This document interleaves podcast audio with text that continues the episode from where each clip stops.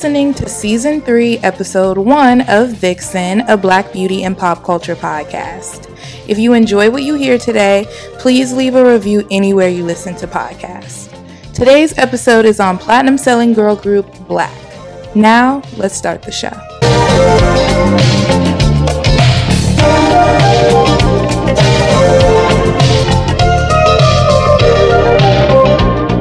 Hello, hello, hello. Welcome back to Vixen, you guys.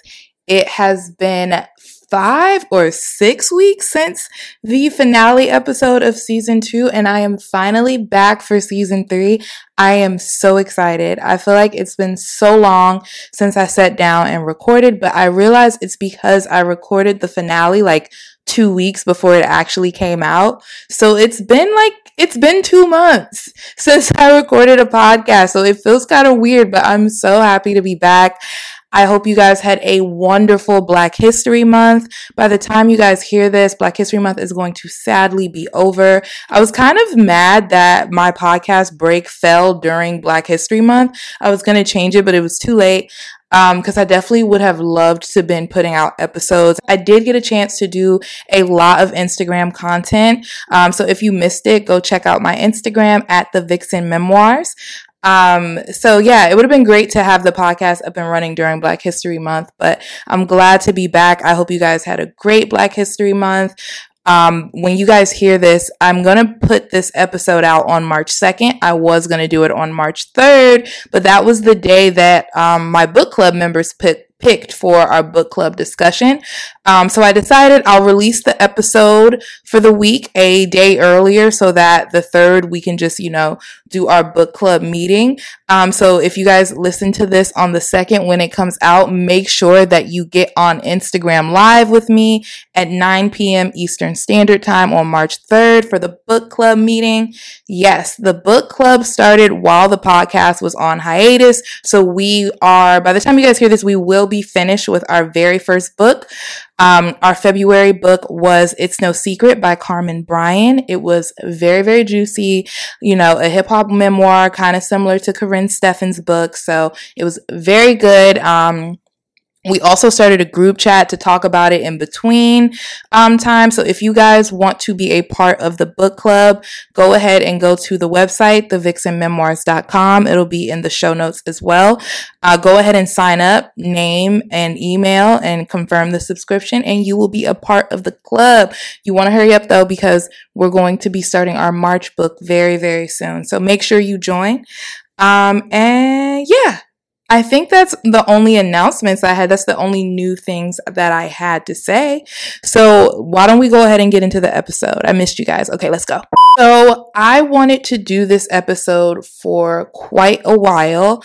I always, always think about this group when I think of girl groups, but I noticed just from talking to you know, my friends while I was writing this episode, a lot of people do not think about Blaque when they think about girl groups. And I think it's because their like kind of superstardom did not last for very long. It was just a couple of years. And it also, um, there were a lot of other girl groups out at the time. So I was like, it's even more important that I do this episode to tell their story because I always think about them and I find them to be a really big inspiration. So I definitely want to give the girls their flowers. But all right, let's get into the episode. Natina Reed was born on October 28, 1980 in Queens to Tamara Goodridge and Paul Reed. The family packed up and moved to Atlanta, Georgia in 1984. As a child, Natina was super talented, so she was in the choir, she was in the drama ministry at her father's church, and she also wrote songs and jingles on the side, which I did not know about her. So she had started doing that very, very young. And one of the jingles she wrote actually was purchased by Sprite. Um, she also modeled for Macy's and Bloomingdale's, and she was also in a hot dog commercial around this time. Shamari Fears, who um, Fears is her maiden name, we know her as Shamari DeVoe now, was born on February 22nd, 1980, in Detroit, Michigan. Much like Natina, um, Shamari was also a talented child. She had been singing since she was three years old, and her family moved to Atlanta at some point as well. Um, a lot of families from like the Midwest or up north moved down to Atlanta in the 80s. I always see that when I'm researching things for the um for different episodes, but yeah, a lot of people got to Atlanta um from their families just moving down. Um, it seems like it's kind of funny because I know on one episode last season we talked about um, black migration where, where a lot of southern people moved up north. But in the 80s a lot of people moved back down south. So anyway so shamari's family also moved to atlanta and she met natina when they were both in the fifth grade. Uh, they actually tried to create like a urban slash country girl group which sounds hilarious. It's really cute. And I mean, when knowing their style um, now or like how their style was when they become Blaque, it kind of makes sense. I feel like they were always a little bit ahead of the curve. So I could see them doing something like that. But the girls were fast friends, obviously, um, and they went to school together all the way to high school. Brandy Williams was born on October 5th, 1982, also in Detroit, Michigan, and her family also moved to Atlanta. Uh, when she was 10 years old, she met 12 year old Shamari at a talent show, and the two of them became friends as well. Now, at this time, it gets confusing here. Shamari was in a group at this time called Intrigue, um, and Intrigue had actually got a deal with Elektra Records. I'm not sure if they were shelved or what exactly happened with that, but I don't think they were doing anything with them at the time. I know sometimes with um, music groups, like when they get signed when they're young, they will, um, record labels will put them in development or just kind of keep them on the side until they get older. Um, cause then when they're older, they kind of know more of like what to do with them. So I feel like that's probably what happened with this group, but I'm not sure. So, when she was about 16, Natina had come up with the concept for the group Blaque. She was still doing jingles when she met Ronald Lopez, who is the brother of Lisa Left Eye Lopez. And Ronald then introduced her to his sister Lisa.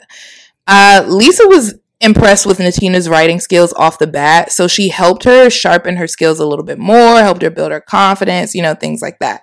Then Natina actually became the official writer for TLC, which is crazy. She wasn't even 18 yet. After working with Lisa for a bit, Natina goes to Shamari and she's like, Hey, I have this idea for a singing group. And Shamari was like, Okay, cool. I'm down. And um, she ended up leaving Intrigue, I guess because they weren't doing anything at the time, so it probably didn't even really matter much to her. Um, so she leaves Intrigue to join Blaque, and then she brought in Brandy, who was 14 at the time. And the girls practiced together. Um, Natina wrote some songs for them, and then they ended up meeting up with Left Eye to get her opinion. All of the songs that Blaque sang for Left Eye were written by Natina, who we now know was already a published songwriter by the time the group came about. Um, Brandy had this to say about Natina's songwriting abilities. She was Blaque's first writer. The songs we sang on our demo to get our deal with Sony Music were songs that Natina wrote. She was our first writer and she had always had this vision for Blaque musically and also fashion wise. She was definitely a creative. Her mind was going so fast. She was just brilliant, really.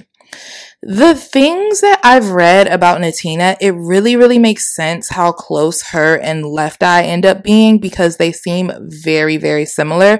I'm sure you guys all know the story with TLC. Um, and like what Left Eye uh, was for the group and her impact on the group. And Natina is basically to Blaque as Lisa was to TLC. She's like the songwriter, the creative director, the rapper, all that good stuff. So them hitting it off really, really makes sense to me. So Left Eye loved the girls as a group and she decided to sign them to her production company called Left Eye Productions. And then she flew them to New York for a meeting at Columbia Records. And they were then introduced to Tommy Mottola. So Tommy Mottola is a famous music executive and he was the CEO of Sony at the time and Sony is Columbia Records' parent company. So within days, the girls were signed. He loved them. Um, and then they came up with the name for the group. So originally, the name of the group was going to be Black Ivory, but they decided to shorten it to Blaque. I believe because somebody was already calling themselves Black Ivory stateside. So in America, someone was already using that name but they are known as Black Ivory overseas. So later that year, the girls had a cameo in the video for the Not Tonight remix, or Ladies Night as I call it, with Lil Kim, Left Eye, Brat, Missy, and Angie Martinez. Then after that, they got right to work on their first album. The girls flew to Miami to record the album, going back and forth between the studio with Dallas Austin, and then they also recorded a lot at Lenny Kravitz's house. Um, and also, did you guys know that Mariah Carey wrote one of the songs on their album? It's called Don't Go Looking for Love. I've never heard it. I gotta listen to that because Mariah got the pen. Um, all three of the girls have writing credits on the song Rainbow Drive, but Natina has credits on six of the 14 songs on the album. And one of them, uh, called I Do, was actually written by her entirely, so she definitely was the writer of the group. On June 1st, 1999, Blaque's self titled album was released. They made Billboard's Best New Artist list, they opened for TLC during the Fan Mail tour, and they ended up going on tour with NSYNC later that year. Now that tour seemed like a lot of fun. They got along with the NSYNC guys really well. Um, in an interview with City View in 2001, Brandy and Shamari said, "The last day of tour, we had a water fight on stage. Anything goes. We sprayed the stringy stuff and water guns. NSYNC are the coolest white guys in the world. So I'm guessing this is how their future collaboration with JC comes about." So back to the album. It was a huge success 808 was the lead single. We all know the song. If you don't, I don't know what to, I really don't know who you are. 808 was the lead single and it was certified gold pretty quickly. Um, and it's funny because that is definitely Blaque's biggest song, but they did not think that that song was going to be a hit. Like they were like, yeah, eh, I don't know. But Tommy Mottola was like, nah, this is a hit. Y'all have to record this song. So the follow up single to um, 808 was Bring It All to Me, which is my favorite song by them, featuring JC Chasez from NSYNC. And that was also a big hit. That song made number five on the Billboard Hot 100 singles chart. And their third and final single from that album was I Do. That's the one that was written completely by Natina. Um, it wasn't as successful as the other songs, but they did get nominated for Best Editing at the MTV uh, Video Music Awards that year. And then the album overall hit number 23 on Billboard's top um, list, and it was certified platinum in April of 2000. So speaking of 2000, that's when Bring It On came out. So Blaque was offered a part in the movie as soon as it got greenlit. They did not have to audition at all. And this was a huge deal because Blaque was one of the hottest acts around and them being in this movie really, really solidified their mainstream appeal.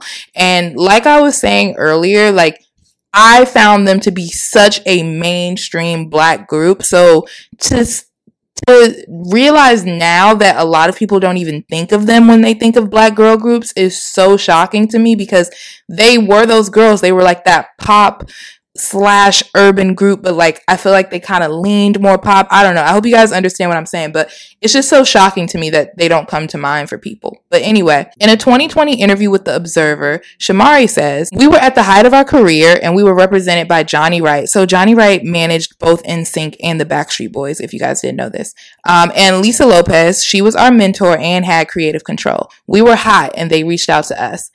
At the time, um, the movie was called Cheer Fever, and the girls had the parts of Jenelope, Lava, and LaFred. Y'all already know they were a part of the East Compton Clovers alongside Isis, aka Gabrielle Union. And this is one of my all time favorite Halloween costumes for black girls to do, by the way. Like, I love when I see groups of friends dressed up as the East Compton Clovers. Blaque, alongside the rest of the cast, had a four week cheerleading boot camp where they learned a bunch of cheers, a bunch of stunts. Um, Blaque actually did all their own stunts, which was kind of easy for them because Shamari and Brandy already had cheerleading experience from high school. And they also got to record As If, love that song, for the soundtrack. And then they did a remix of Bring It All to Me for the soundtrack as well. And that had a feature from 50 Cent. Next about the energy on set in the Observer interview I mentioned earlier, Brandy said, it was so much fun. We loved it so much that we wanted to take it to our live show and we wanted our dancers to learn how to do the stunts and everything. She also said that Gabrielle Union helped them a lot with being nervous and remembering their lines. She said, she would help me read my lines because, you know, this is our first movie. I'm nervous. I've never done this before. And she would give me such great advice and just tell me, see, it's going to be okay. If you mess up, it's a movie. You can cut and do it again. In a 2015 interview with MTV, Gabrielle Union said, It was their first time acting, period. So teaching them about marks and where the light is and where the cameras are. It was one of those movies where everyone wanted to get it right and everyone was committed to humbling themselves to do the work. So this truly is the height of their popularity. Um, throughout filming, the group was still touring and they were making appearances. There was even one day where they had to leave uh, practice early because they found out they were nominated for a Soul Train Award. And then they had to go present another award and perform at the show. Shamari said, This is our dream. This is what we wanted. I used to always say all the time, I just want to get a record deal. I just want to get a record deal. And then to get in a movie on top of that, the number one movie in America at the time, it was incredible. It was insane. And it was like, this is what we signed up for. So we did it. So, like I mentioned, Bring It On really did secure the group's mainstream appeal. They were definitely on top of the world at this time, but it did not last very long. So, their second album was slated to drop in 2001, and a video for the lead single, the song was called Can't Get It Back, they shot it and it was ready to go. However, the album was shelved for some reason, and then the girls were mysteriously dropped from the label. The album got leaked a little while after this, and the lead single went to British girl group Mis-Teeq instead. Now, I don't remember this specific instance, but do you guys remember how a song would get released. It would usually be like an underground hit, and then a more mainstream or an upcoming artist would get the song, and we would just like never acknowledge that it used to be somebody else's song. So I always thought that was weird. I remember that happening a lot on MySpace. I can think of a lot of examples of that. Um, definitely with Drake and Jamie Foxx, Fall for Your Type, a couple other ones. Like, I guess sometimes it was just like the demo got leaked or the person would sell it to someone else. It was a lot. Um, but anyway, things pretty much completely stalled for Blaque at this time. I have no idea why they were randomly dropped. Um, and I couldn't really find anything on what happened. It was just like, all of a sudden the label just stopped messing with them. So Natina started dating rapper Kurupt and the two became engaged. They planned to get married in spring 2001, but ended up rescheduling it because of work conflicts. Um, Foxy Brown, the rapper, also used to be um, engaged to Kurupt before Natina, and she actually dissed her on her song 730. So here are the lyrics. Man, some hoes is always yakking like I can't make it happen. Like they don't know my cash, like they don't know my past, especially pop star bitches with the soft image. So what I ain't with him, bitch, he's off limits. Be where I always be, see who I choose to see. Although we're not together, his heart belonged to me. See, at times I think y'all bitches be confusing me. Like I'm something sweet. Shorty, I'm still street. You're not on my level and I won't stoop. And I'm not the one that got you kicked out your own group.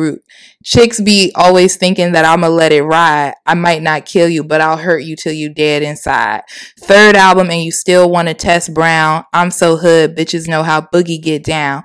It could be real drama. It's still the ill nana. There ain't a bitch wilder any beef holla.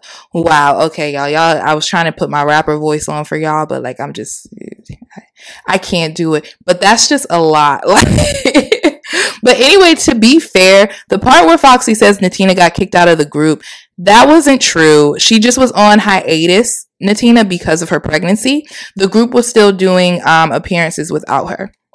So MTV News asked Natina what she thought about the song, and she said, you can't chase something that doesn't chase you back, period. She kind of cleared Foxy with that. But anyway, I don't spend a lot of time thinking about what people think about me. It's petty. It's like people never grow up in this game. You watch Biggie and all that shit he and Pac went through, and people still don't get the message. They still want to start wars and create fires. So I've already kind of mentioned that she was pregnant at the time. So around the time the group was working on the shelved second album, that is when Natina got pregnant.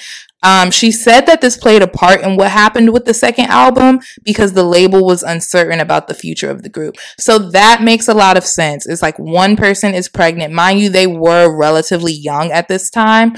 Um, but I kind of feel like it shouldn't have been a big deal. Uh, but when you do think about how Blaque was being portrayed, a lot of you guys may not remember.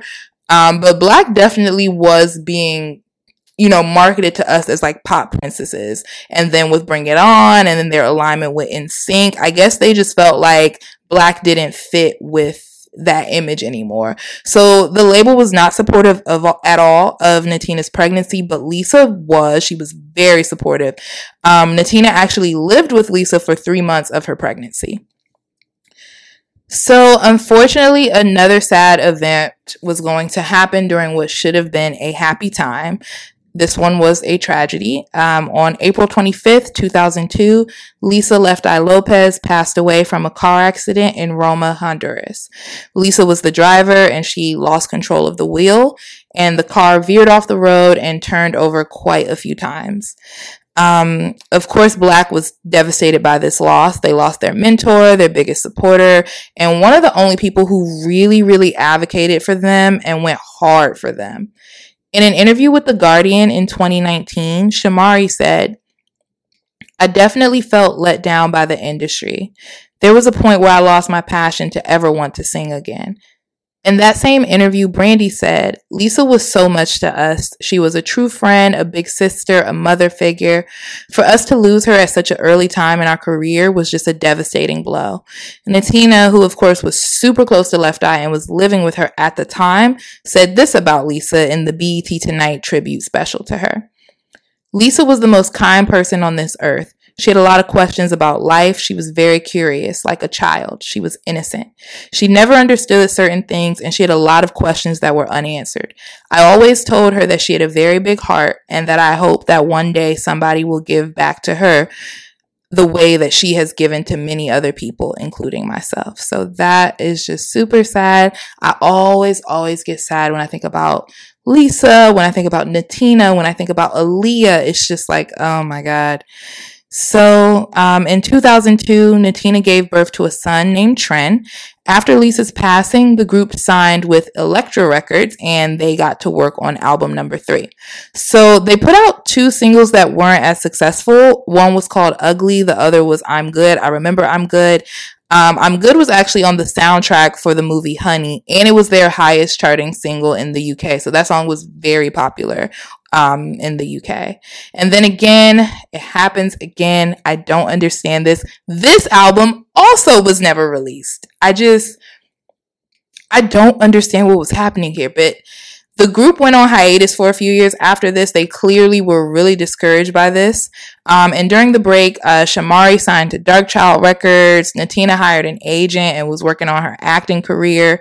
Um, and then Brandy started to work on a solo album and she was featured on Nelly's song Grillz. So they had kind of started to do their own thing. And before you knew it, a few years had passed since the girls had done anything together. 2005, they came back together and started working on a fourth album called Private Show. So remember at this time, only one of their albums, the very first one, had ever been released. But here they are with enough material for three additional albums and they can't release them. So let me make sure y'all run that back if you didn't get that. They are currently recording in 2005 their fourth album. They have been recording since 2000. They had enough content to fill four albums and only one album had ever been released. And it was their very, very first one. So Private Show took four years to record. So they ended up working on this album until 2009. Um, and then in 2007, they started filming a reality show called Blaque in the House, but the show never got picked up by a network.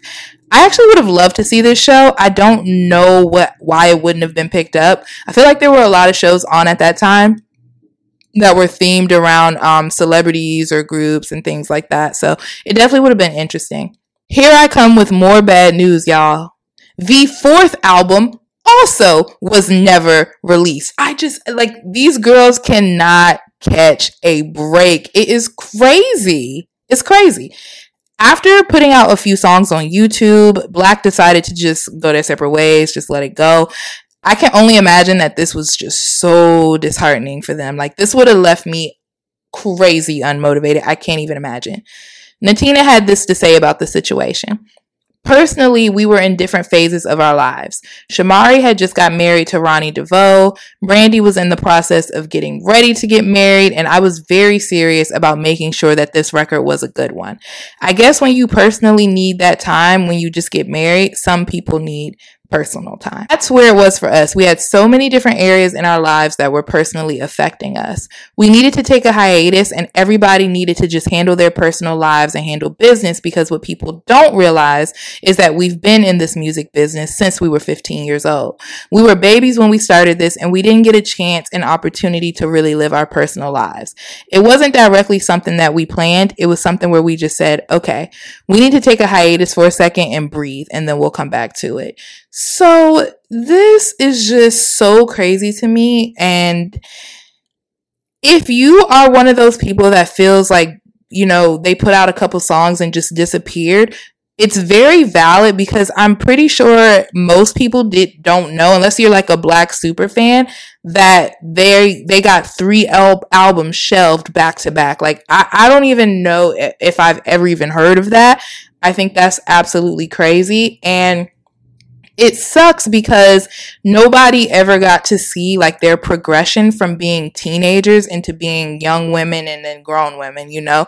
Nobody ever got to see that. They didn't get to have that transition like how Destiny Child, we saw them as like teens and then we saw them young adults and now we get to see them together as grown ass women. It just kind of sucks that they were robbed of that. So the group went on another rather long hiatus and Blaque Out, which was the name of their second album, was released to iTunes in 2007, but was taken down shortly after. Um, and then it was supposed to be released as an iTunes exclusive in 2008, um, but this never happened. So I think when it showed up on iTunes randomly in 2007, somebody probably leaked it, and then you know Apple don't play, so they took it down. Um, but then whatever deal they worked out with iTunes fell through.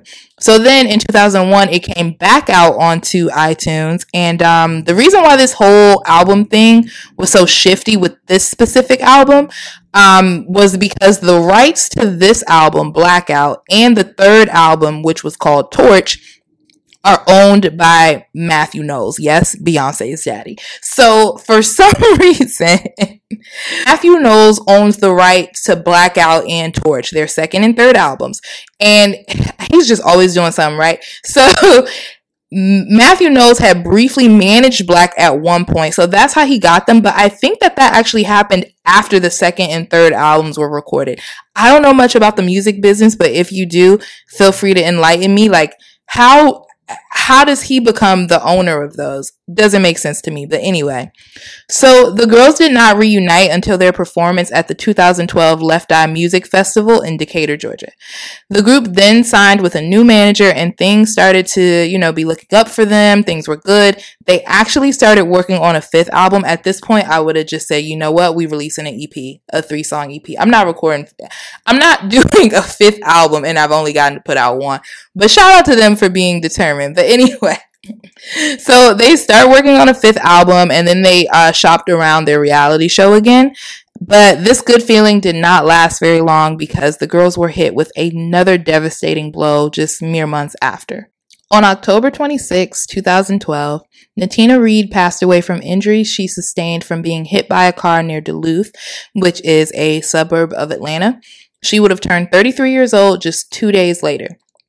Natina and Shamari had been on the phone just two hours before the accident, which is crazy. Oh my gosh.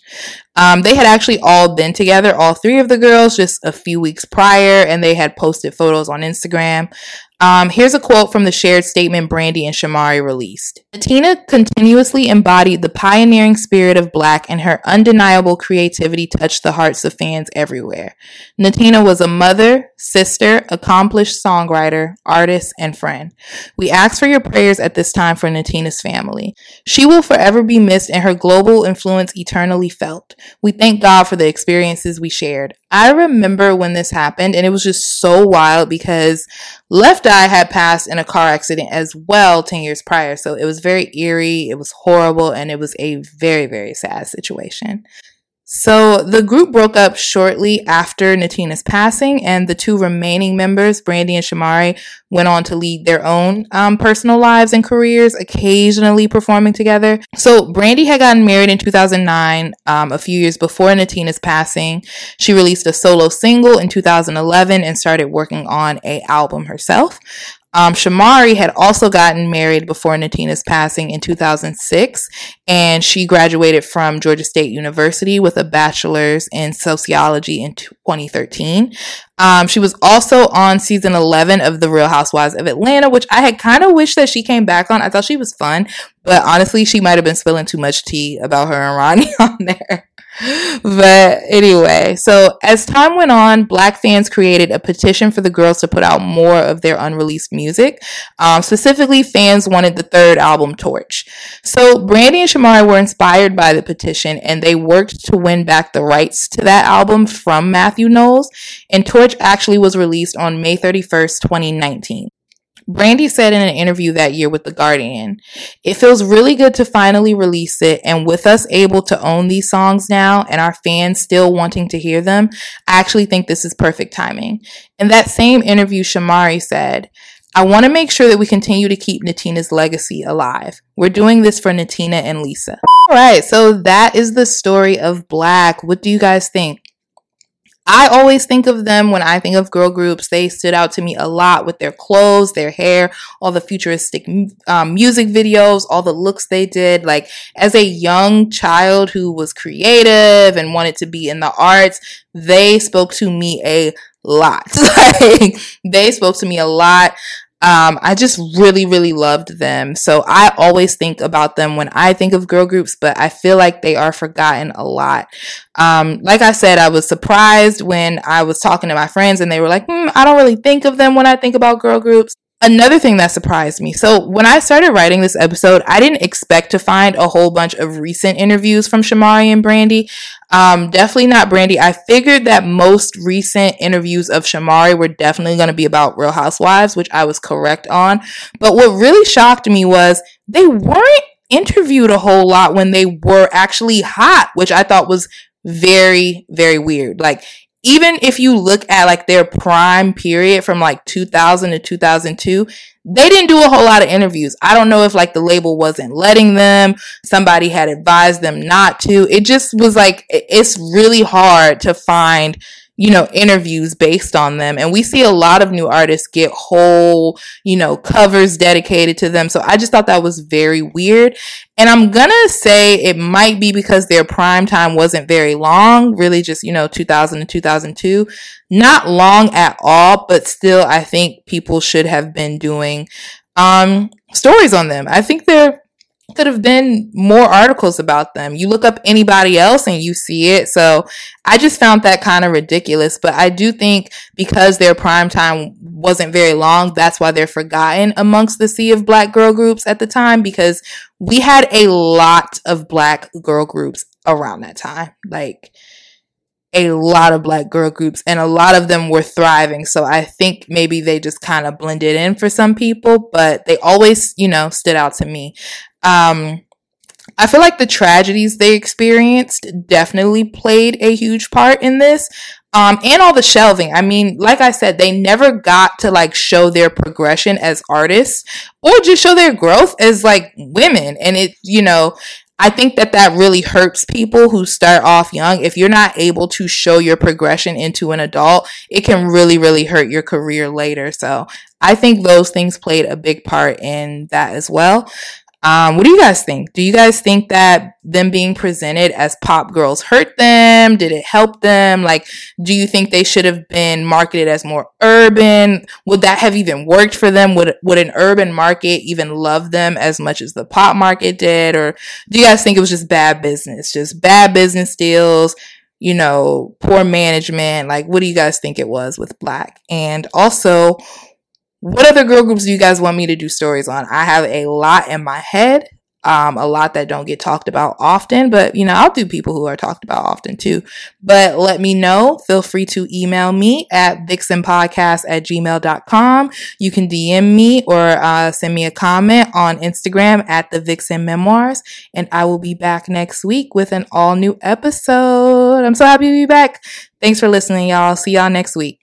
Thank you for listening to Vixen. If you liked today's episode, don't forget to leave us a review. If you have a submission, feel free to email vixenpodcast at gmail.com. We will be back on March 3rd, 2021 with an all new episode.